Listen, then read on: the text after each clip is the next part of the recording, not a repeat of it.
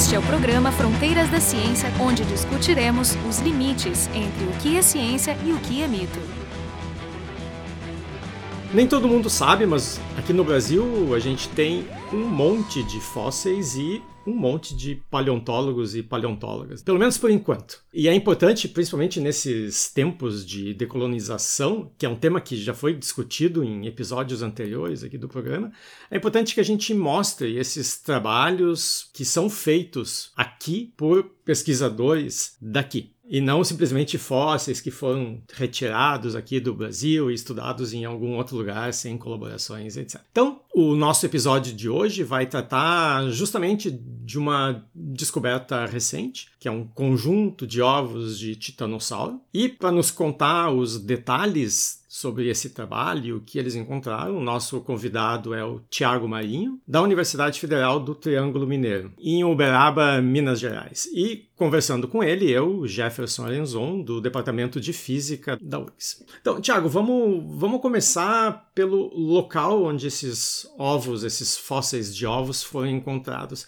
Como é que é essa região? Ela é muito rica em fósseis? Se é, por que razão? É, Uberaba é uma região extremamente prolífica do ponto de vista paleontológico. Os achados fossilíferos aqui datam desde do, da década de 1940, quando um paleontólogo gaúcho de Santa Maria, o Llewellyn Ivor Price, que então atuava no Departamento Nacional da Produção Mineral, ele veio para verificar um trecho de um ramal ferroviário da ferrovia Mogiana, que liga Campinas até Goiânia. E em um, uma dessas curvas desse trecho que passava aqui em Uberaba, as composições estavam tombando com muita frequência. Para evitar esse prejuízo, então a ferrovia Mogiana resolveu fazer uma retificação na via, cortando um pedaço de uma serra que tem aqui. Quando fizeram esse recorte da serra, é, se depararam com muitas rochas muito calcárias. Então, só para chegar no, no, ponto que você me perguntou, né, sobre o, o conteúdo e o porquê, o calcário é um mineral que ele é muito importante na fossilização de vertebrados fósseis. E, por consequência, se é uma, uma rocha com muito calcário, então tem uma probabilidade muito grande de se encontrar esses fósseis. Foi aí então que o, Price veio para cá e começou a fazer suas pesquisas. Ele deve ter se deparado com centenas, talvez milhares de fósseis aflorando nesse ponto. E por coincidência, até com o nosso tema do, desse estudo mais recente que nós publicamos, o primeiro fóssil descrito em Uberaba foi um ovo de um titanossauro, que tem uma história curiosíssima. Esse ovo ele foi entregue ao Price em um jogo de bocha. Então esse jogo de bocha mesmo, com duas equipes utilizando bolas de cerâmica para chegar perto de uma bolinha menor. Então usavam o ovo do dinossauro como a bola da bocha. Então a, a bola menor lá da, desse jogo era o ovo do dinossauro.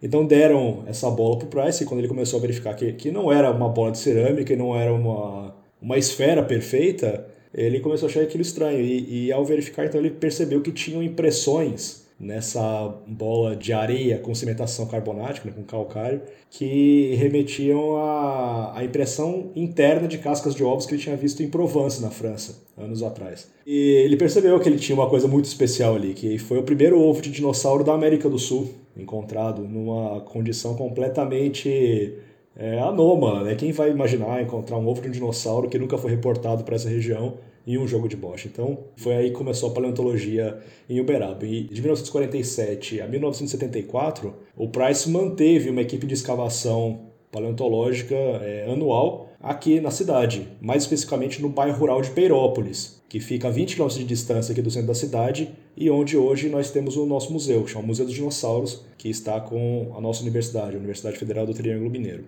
O sítio de onde provém esses outros ovos que nós publicamos recentemente, ficam em um outro bairro rural, ainda um pouco mais distante do centro da cidade do que Peirópolis, que chama Ponte Alta. Ponte Alta é um bairro que até poucos anos tinha um grande foco econômico na mineração de calcário.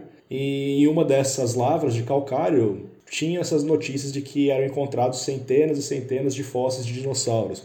E também essa outra história de que encontravam ninhos e ninhos de ovos de dinossauro o que também era uma coisa espetacular, né? Porque um ninho de dinossauro nunca havia sido reportado até esse nosso trabalho do começo do ano. Nunca havia sido reportado no Brasil ou no mundo? Não, no Brasil. No mundo, em outros locais, tem, inclusive os nossos vizinhos argentinos, eles têm sítios de, de nidificação como os nossos aqui, contendo fósseis excepcionais, inclusive com embriões com preço de pele preservada. Então, aqui no nosso país foi a primeira notícia, né, o primeiro indício de que haviam esses é, sítios de nidificação, porque até então, Uberaba era a única cidade do Brasil onde eram encontrados os ovos de dinossauro, mas sempre materiais fragmentários, normalmente cascas isoladas ou se não ovos isolados do conjunto. Com esse nosso trabalho, a gente conseguiu então descrever um conjunto de 10 ovos em associação, que indicam um ninho, e outros 10 ovos, alguns associados entre si e outros isolados, indicando que realmente lá era uma área onde esses animais faziam os seus ninhos. Seguramente deve ter mais coisa por lá, com certeza muito material foi perdido por conta da mineração, porque não havia esse acompanhamento, né? E até a, história de como esses ovos chegaram às nossas mãos é quase uma aventura, na verdade, né? Um dos técnicos que trabalham conosco, ele tinha contatos lá na mineração de Ponte Alta e um dos amigos dele falava: Nossa, a gente está encontrando material, material estranho. E um dia ele mostrou um desses materiais e ele viu que era um ovo conseguiu né, pegar esse material e depois ele conseguiu retornar ao desmonte de rocha e ele viu que realmente tinham muitos ovos e eles estavam sendo colocados em um aterro. Então ele, depois de bastante tempo, bastante negociação, ele conseguiu então liberar esse material para que pudesse ser estudado. Atualmente a mineração lá está desativada e a nossa perspectiva é retornar ao campo para tentar encontrar esses níveis da ocorrência dos ovos, entender melhor realmente como era o ambiente, o que, o que mais pode acontecer de organismos fósseis né, nessas rochas. Então a gente tem aí um quase que uma tela em branco mesmo para trabalhar e é algo que deixa a gente muito empolgado com o futuro. No artigo vocês mencionam que esse foi o, o ninho encontrado mais ao norte da, da, América do Sul, né?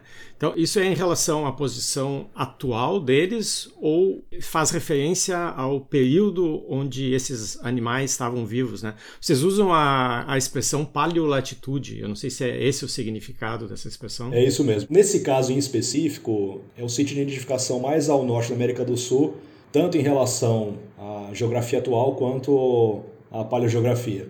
A América do Sul não, não estava numa posição tão diferente em relação aos polos e ao Equador no Cretáceo como está hoje. Né? Então é mais ou menos a mesma coisa, serve tanto para o recente quanto pelo momento que esses ovos foram botados. Tu mencionou há pouco né, que pelo menos aquele ovo que, que serviu como a, a bola lá no, no, jogo de bocha, o Pierce notou que existia uma textura que correspondia à parte interna do ovo, né? Ou seja, então essa bola seria a fossilização do interior do ovo sem a casca. Nesses que vocês encontraram, se, se repete o, o mesmo padrão? Vocês não têm acesso mais às, às cascas? Não, esse, esses ovos que nós escrevemos agora, eles têm, a maioria tem as cascas, alguns quase que na sua totalidade. Né? Também é uma coisa bem impressionante. Normalmente, quando encontra é, ovos fósseis, eles estão bem quebrados, faltando algumas partes. E esses nossos, eles, alguns deles são bem completos mesmo. Claro, nenhum deles está intacto, todos eles ap apresentam rachaduras, até porque a gente tem que considerar que esses ovos eles foram soterrados e depois da, do soterramento ainda passou pelos processos de diagênese, que são os processos que levam à formação de uma rocha sedimentar a partir dos sedimentos inconsolidados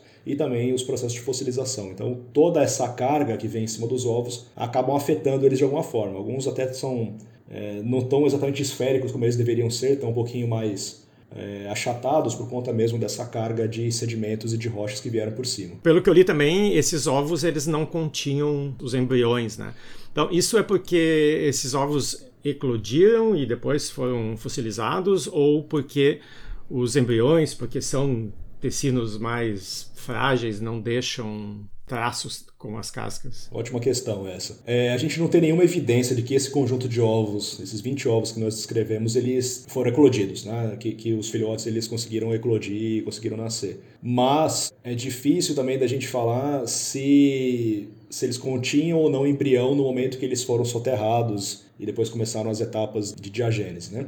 Porque a gente tem que levar em conta que após a fecundação, tem uma série de etapas até o filhote conseguir eclodir. Né? E, e, nisso, no momento da fecundação, a gente tem uma única célula que vai se dividindo até chegar no conjunto total. Então, desse ponto, de uma única célula, até a gente ter um, um esqueletinho ossificado o suficiente para poder ser fossilizado, a gente tem uma, um largo período aí, né, que muita coisa pode acontecer. Então a gente não consegue precisar se esses ovos eles não estavam fecundados ou se eles estavam fecundados num estágio muito inicial. Contudo, a gente ainda não conseguiu tomografar todos os ovos. A gente tomografou cerca de uns 12, 12 ou 13 mais ou menos, que foi o, o conjunto no ninho, né, os 10 ovos associados, depois outros dois ovos que também estavam associados entre si, e um ovo isolado, que é o mais completinho, mais bem preservado de todo o conjunto.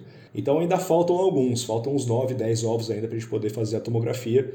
E, bom, quem sabe, né, com alguma sorte a gente não encontra alguma coisa. Mas com todo, todo esse material que a gente tomografou, para nossa frustração, a gente não, não encontrou nada. E é engraçado até falar dessa frustração, porque aqui na, UFTM trabalham é, eu, né, como paleontólogo e professor, e o, e o Luiz Carlos Borges Ribeiro, que é geólogo, né? E quando a gente recebeu esses dois ovos, é, o Luiz Carlos estava muito empolgado para tomografar, porque ele falou assim: com certeza tem embriões aí dentro. Porque eles estavam muito bem preservados. E eu falava: não, Luiz, não, não tem nada aí dentro. Aí ele me fez uma pergunta que na hora eu não soube responder e isso me criou uma dúvida terrível. Que ele falou assim: por que, que você fala que não tem embrião aí dentro? E o que aconteceu? Aquela certeza que eu tinha de, de não ter nenhum embrião dentro passou a ser uma dúvida. E, bom, quando passamos lá pelo tomógrafo, esses dois primeiros ovos lá e não tinha nada, foi uma decepção para os dois, né? Já estava te convencendo. Acabou me convencendo. Além da tomografia, que tipo de técnicas são usadas para caracterizar esses fósseis? É, no caso dos ovos, a gente também fez microscopia eletrônica de varredura, né? A gente fez é, análises histológicas com microscópio petrográfico e também análises morfológicas simples mesmo, só com medição e, e descrição da morfologia desses ovos, né? O que a gente se preocupou mais, no caso desse trabalho, foi entender mais sobre a, a paleobiologia desses animais, então como esses animais viviam e, e, como era o ciclo de vida deles, e também o ambiente. Porque tem uma outra forma de se estudar ovos fósseis que é do ponto de vista é, que nós chamamos de parataxonômico. A parataxonomia, como o nome sugere, é uma taxonomia paralela. Né? Então a taxonomia ela se dedica a dar nome para os organismos. Então, a descrição de organismos e, e nomeá-los né, dentro do, das normas da sistemática biológica. E a parataxonomia, ela se dedica a dar nome para outros tipos de estruturas produzidas por organismos, como, por exemplo, os ovos, ou as pegadas, ou mesmo os coprólitos, as fezes fossilizadas. Então, para cada um desses fósseis, existem nomes né, que entram nesse ramo aí da parataxonomia. Então, a gente podia muito bem pegar esses ovos, ver a morfologia e tentar dar um nome ou associar ele a algum tipo de ovo já descrito. Mas, nesse caso, a gente não se preocupou com isso. A gente se preocupou mais em entender como viviam esses animais. E como era um conjunto relativamente grande de ovos aqui do Brasil, então a gente conseguiu verificar que esses dinossauros eles botavam seus seus ovos em ninhos próximos, né, no, no, mesmo ambiente, eles se juntavam, era um sítio realmente de, de nidificação, não eram ninhos botados aleatoriamente no, no substrato.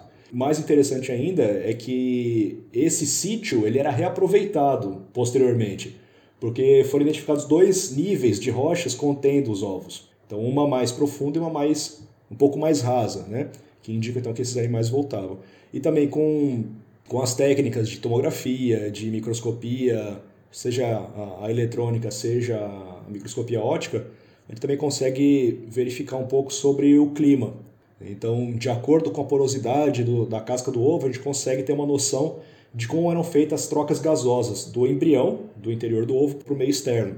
E com base nisso, a gente consegue associar então ao clima mais seco, a um clima mais úmido, um clima mais frio, um clima mais quente, e tudo isso dá um panorama maior né, para a gente entender a vida desses animais. Tu mencionou que é, esses ovos eles foram entregues para vocês, vocês não foram lá e escavaram o terreno. Então vocês perdem aquela informação sobre o entorno, sobre exatamente em qual camada eles estão, né?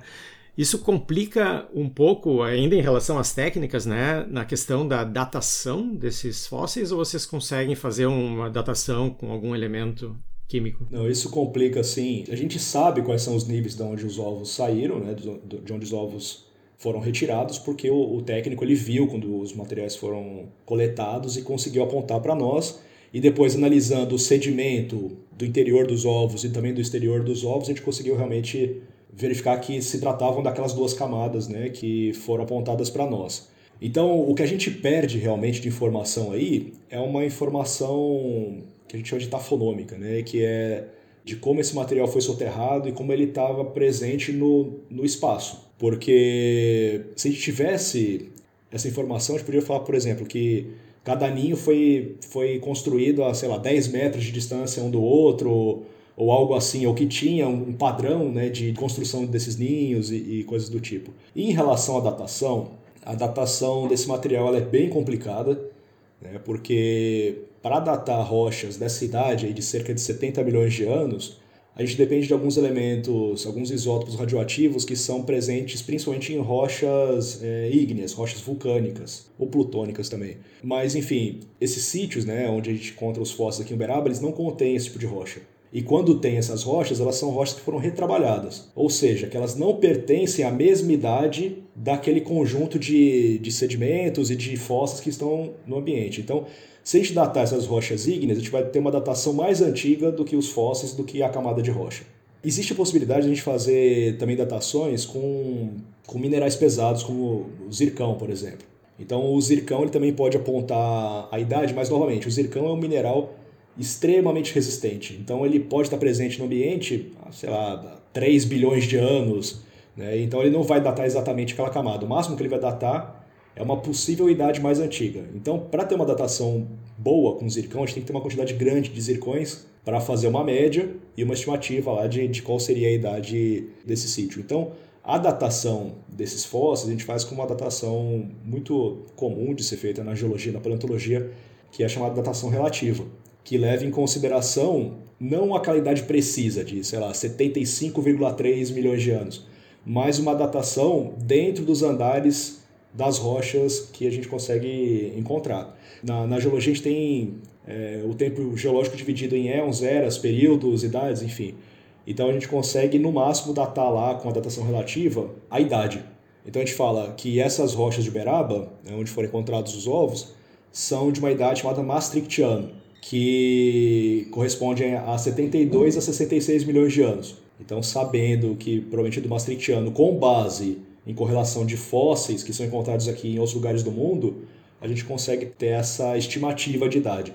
Por isso que a gente fala em 70 milhões de anos, que é para facilitar mesmo a comunicação com o público. Né? Porque falar Maastrichtiano parece que é mais um palavrão que a gente está soltando aí, que não significa muita coisa, né? O importante é saber que foi antes do meteoro, né? É justamente a idade que se encerra quando o meteoro chega aqui na Terra e extingue a maioria dos dinossauros. Então, para mim, né, que não sou, não, não sou da área, quando tu fala ovos de, de titanossauro, né?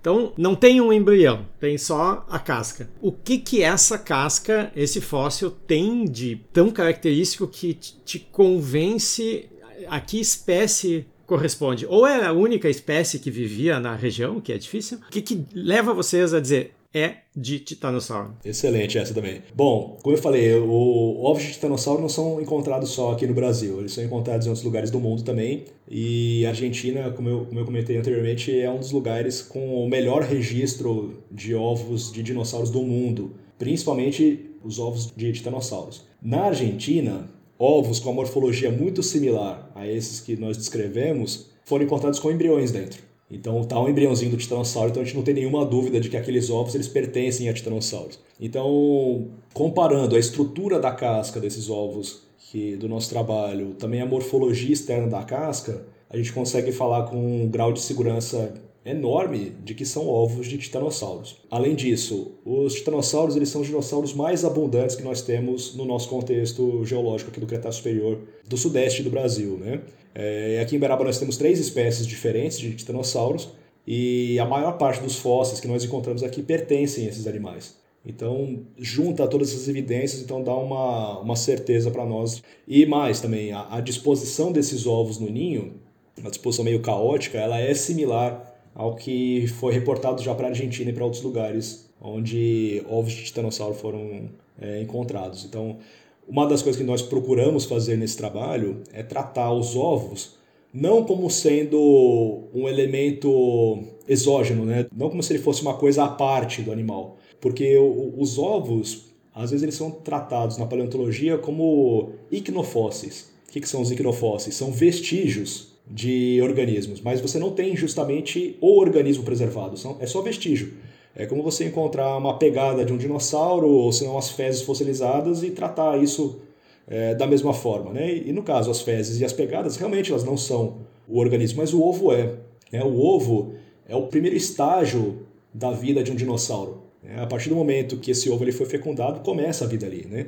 Então a gente pegou esse material e com uma metodologia nova, né, que a gente até propõe nesse trabalho, a gente utiliza então os ovos como um elemento do titanossauro e não como uma coisa à parte.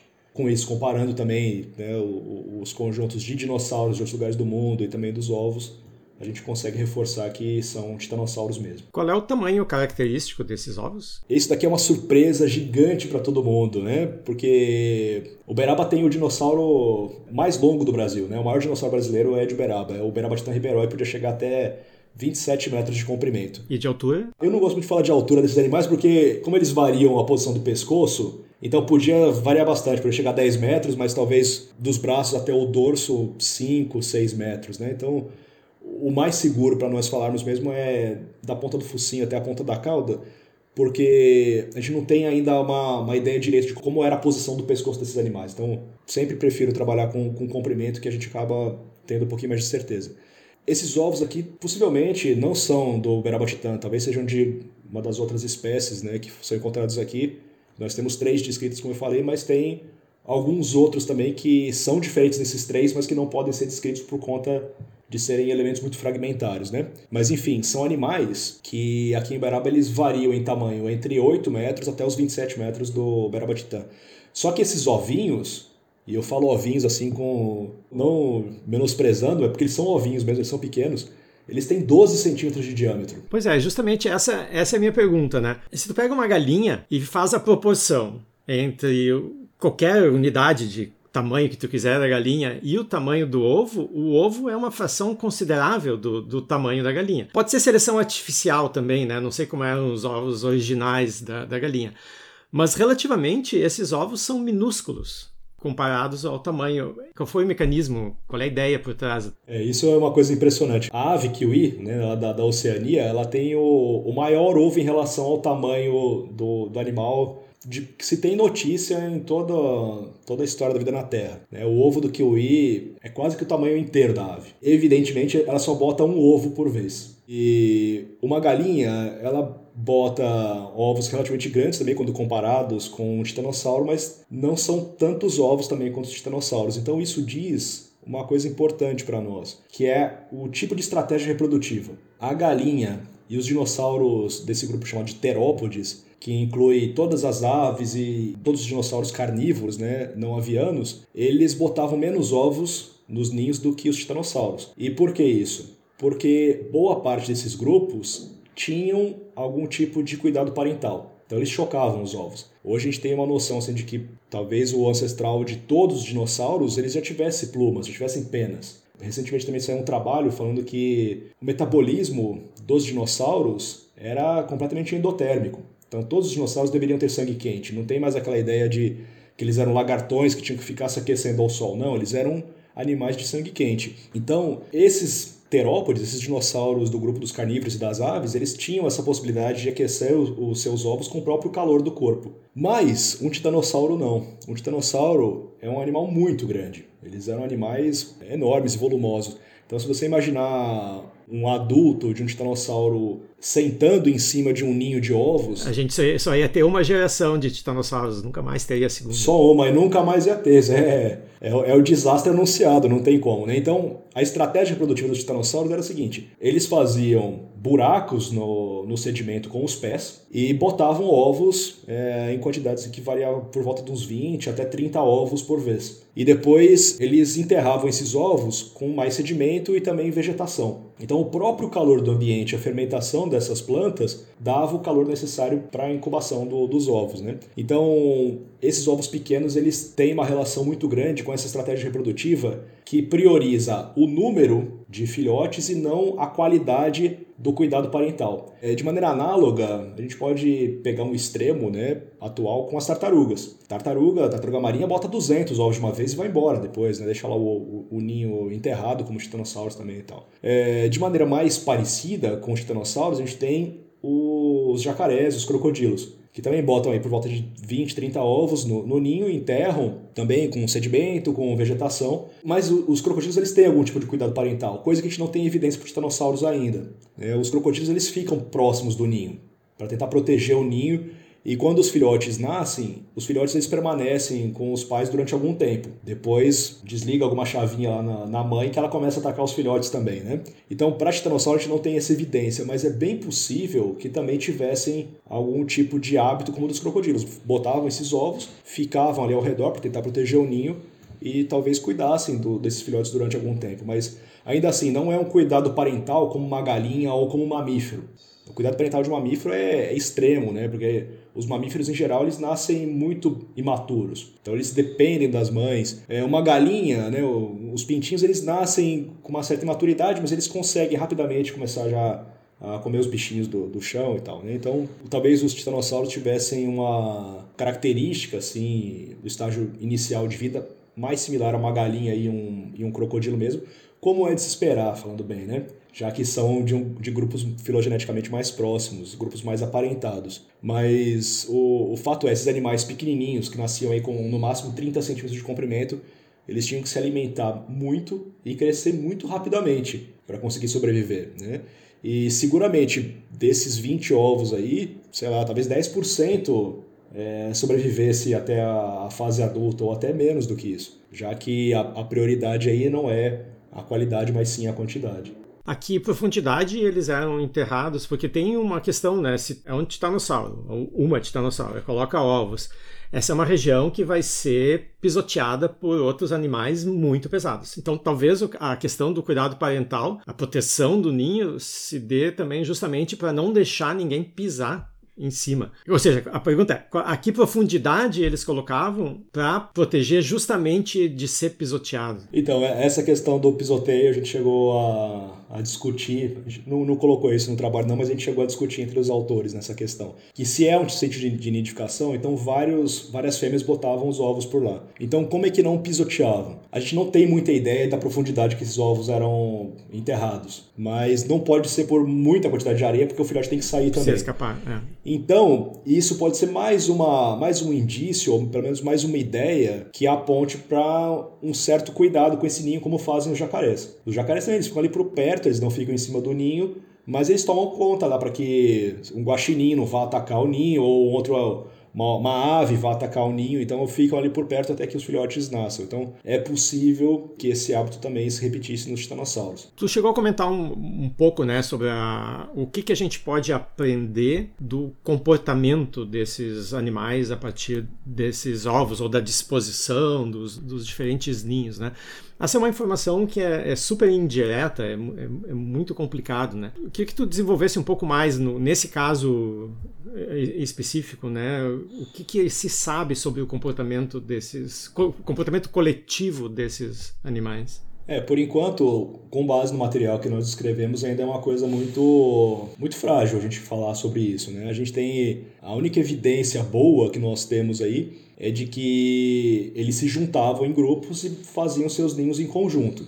E que depois eles reaproveitavam esse mesmo sítio, esse mesmo local, em momentos posteriores e botavam seus ovos. Mas a gente precisa de, de mais pesquisa mesmo, a gente precisa de mais, é, mais coleta de material para tentar realmente entender como era esse aspecto da vida desses animais. Na Argentina, os indícios que nós temos é que realmente esses animais eles botavam vários ninhos um do lado do outro e em grandes quantidades e reaproveitavam também. Então, se pegar o que nós fizemos aqui, é algo muito similar ao que já foi observado lá na Argentina, em pelo menos dois sítios, né? em La Rioja e também em Neuquén, é, onde os ninhos eles não, não ocorrem de maneira isolada e não ocorrem num único nível de rocha. Então, a informação que eles têm lá é a mesma que a gente pode colocar para cá por enquanto. Bom, a gente sabe que as aves são descendentes diretas né, dos, de, de, alguns dinossauros que sobreviveram ao, ao, meteoro.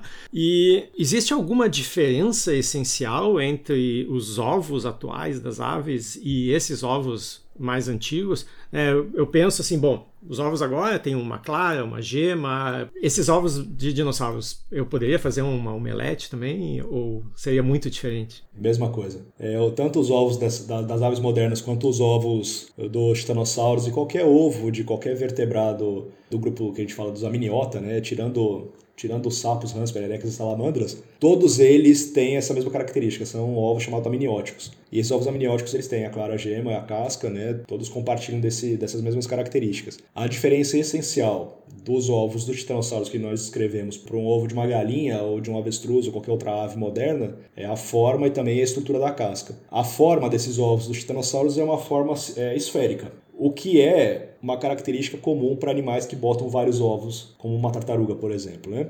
Já os ovos das galinhas e da, das outras aves são ovos com formato ovoide, que tende mais a um formato elíptico né? e não, não esférico, como o ovo de um tiranossauro. Isso parece ser uma característica é, ancestral dos terópodes, que é esse grupo maior de dinossauros que incluem as aves. E também inclui o Velociraptor, o Tyrannosaurus rex e tal. E esses animais eles botavam ovos elípticos. Em aqui em Uberaba já foram encontrados, encontrados ovos elípticos também. É, em uma outra, uma outra unidade geológica, um pouco mais antiga do que a formação Serra da Galga, mas já foram encontrados esses ovos elípticos que contrastam é, enormemente desses ovos esféricos dos titanossauros. Né? O formato tem alguma conexão com a estrutura da cloaca? O dinossauro tinha cloaca também? Como é? Sim, dinossauros tinham cloaca. Tem um fóssil incrível encontrado na China, né, que é um, é um que está super bem preservado, inclusive com a cloaca preservada. Bom, na verdade não precisava ir tão longe assim, é só comparar com os parentes próximos, mais próximos desses animais. Compara um crocodiliano, compara uma ave moderna, então a gente sabe que eles teriam cloaca de alguma forma, né? Não, os ovos não têm, a forma dos ovos não tem relação com a cloaca, tem mais relação mesmo com essas adaptações à, à estratégia reprodutiva. Tá? Os ovos com esse formato ovoide, eles são um pouco mais resistentes. Né? Então ele, eles conseguem ter uma resistência maior, mesmo tendo uma espessura menor. Então, uma dificuldade de um dinossauro de 20 metros botar um ovo de um metro de diâmetro é justamente esse impedimento físico.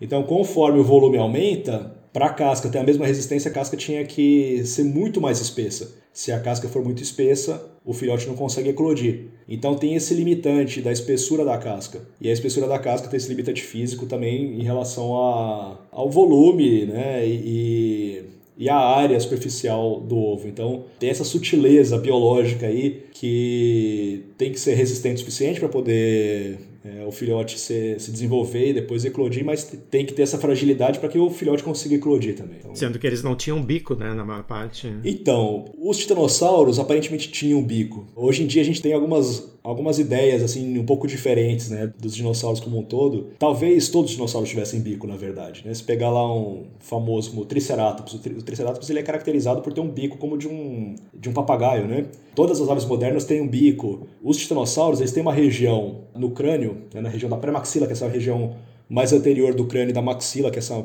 que tem os dentes, mas fica um pouquinho mais posterior, que é uma região lisa, cheia de estruturas de irrigação e, e de inervação, o que indica que eles tinham alguma coisa anexada ali, provavelmente um bico córneo. E com, com os embriões dos ovos encontrados na Argentina, eles apresentam uma outra coisa especial, que é o chamado dente do ovo. O dente do ovo não é um dente, mas é uma estrutura mais rígida que fica na parte anterior do focinho desses animais. Bom, galinha tem isso, as aves têm isso, que são que os filhotes usam para quebrar ovo. É, é, muito impressionante quando a gente fala disso daqui, que tem tanta coisa para comparar com, com, os dinossauros modernos, né, com as aves, que é, é quase inconcebível alguém não, não entender que um, que uma ave é um dinossauro, né? Bom, então hoje no nosso episódio a gente conversou com o Tiago Marinho, da Universidade Federal do Triângulo Mineiro, em Uberaba, sobre essa descoberta super interessante de ovos de titanossauros, as semelhanças e as diferenças com os ovos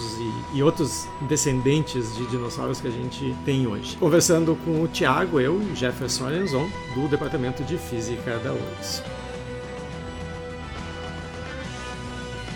O programa Fronteiras da Ciência é um projeto do Instituto de Física da URGS.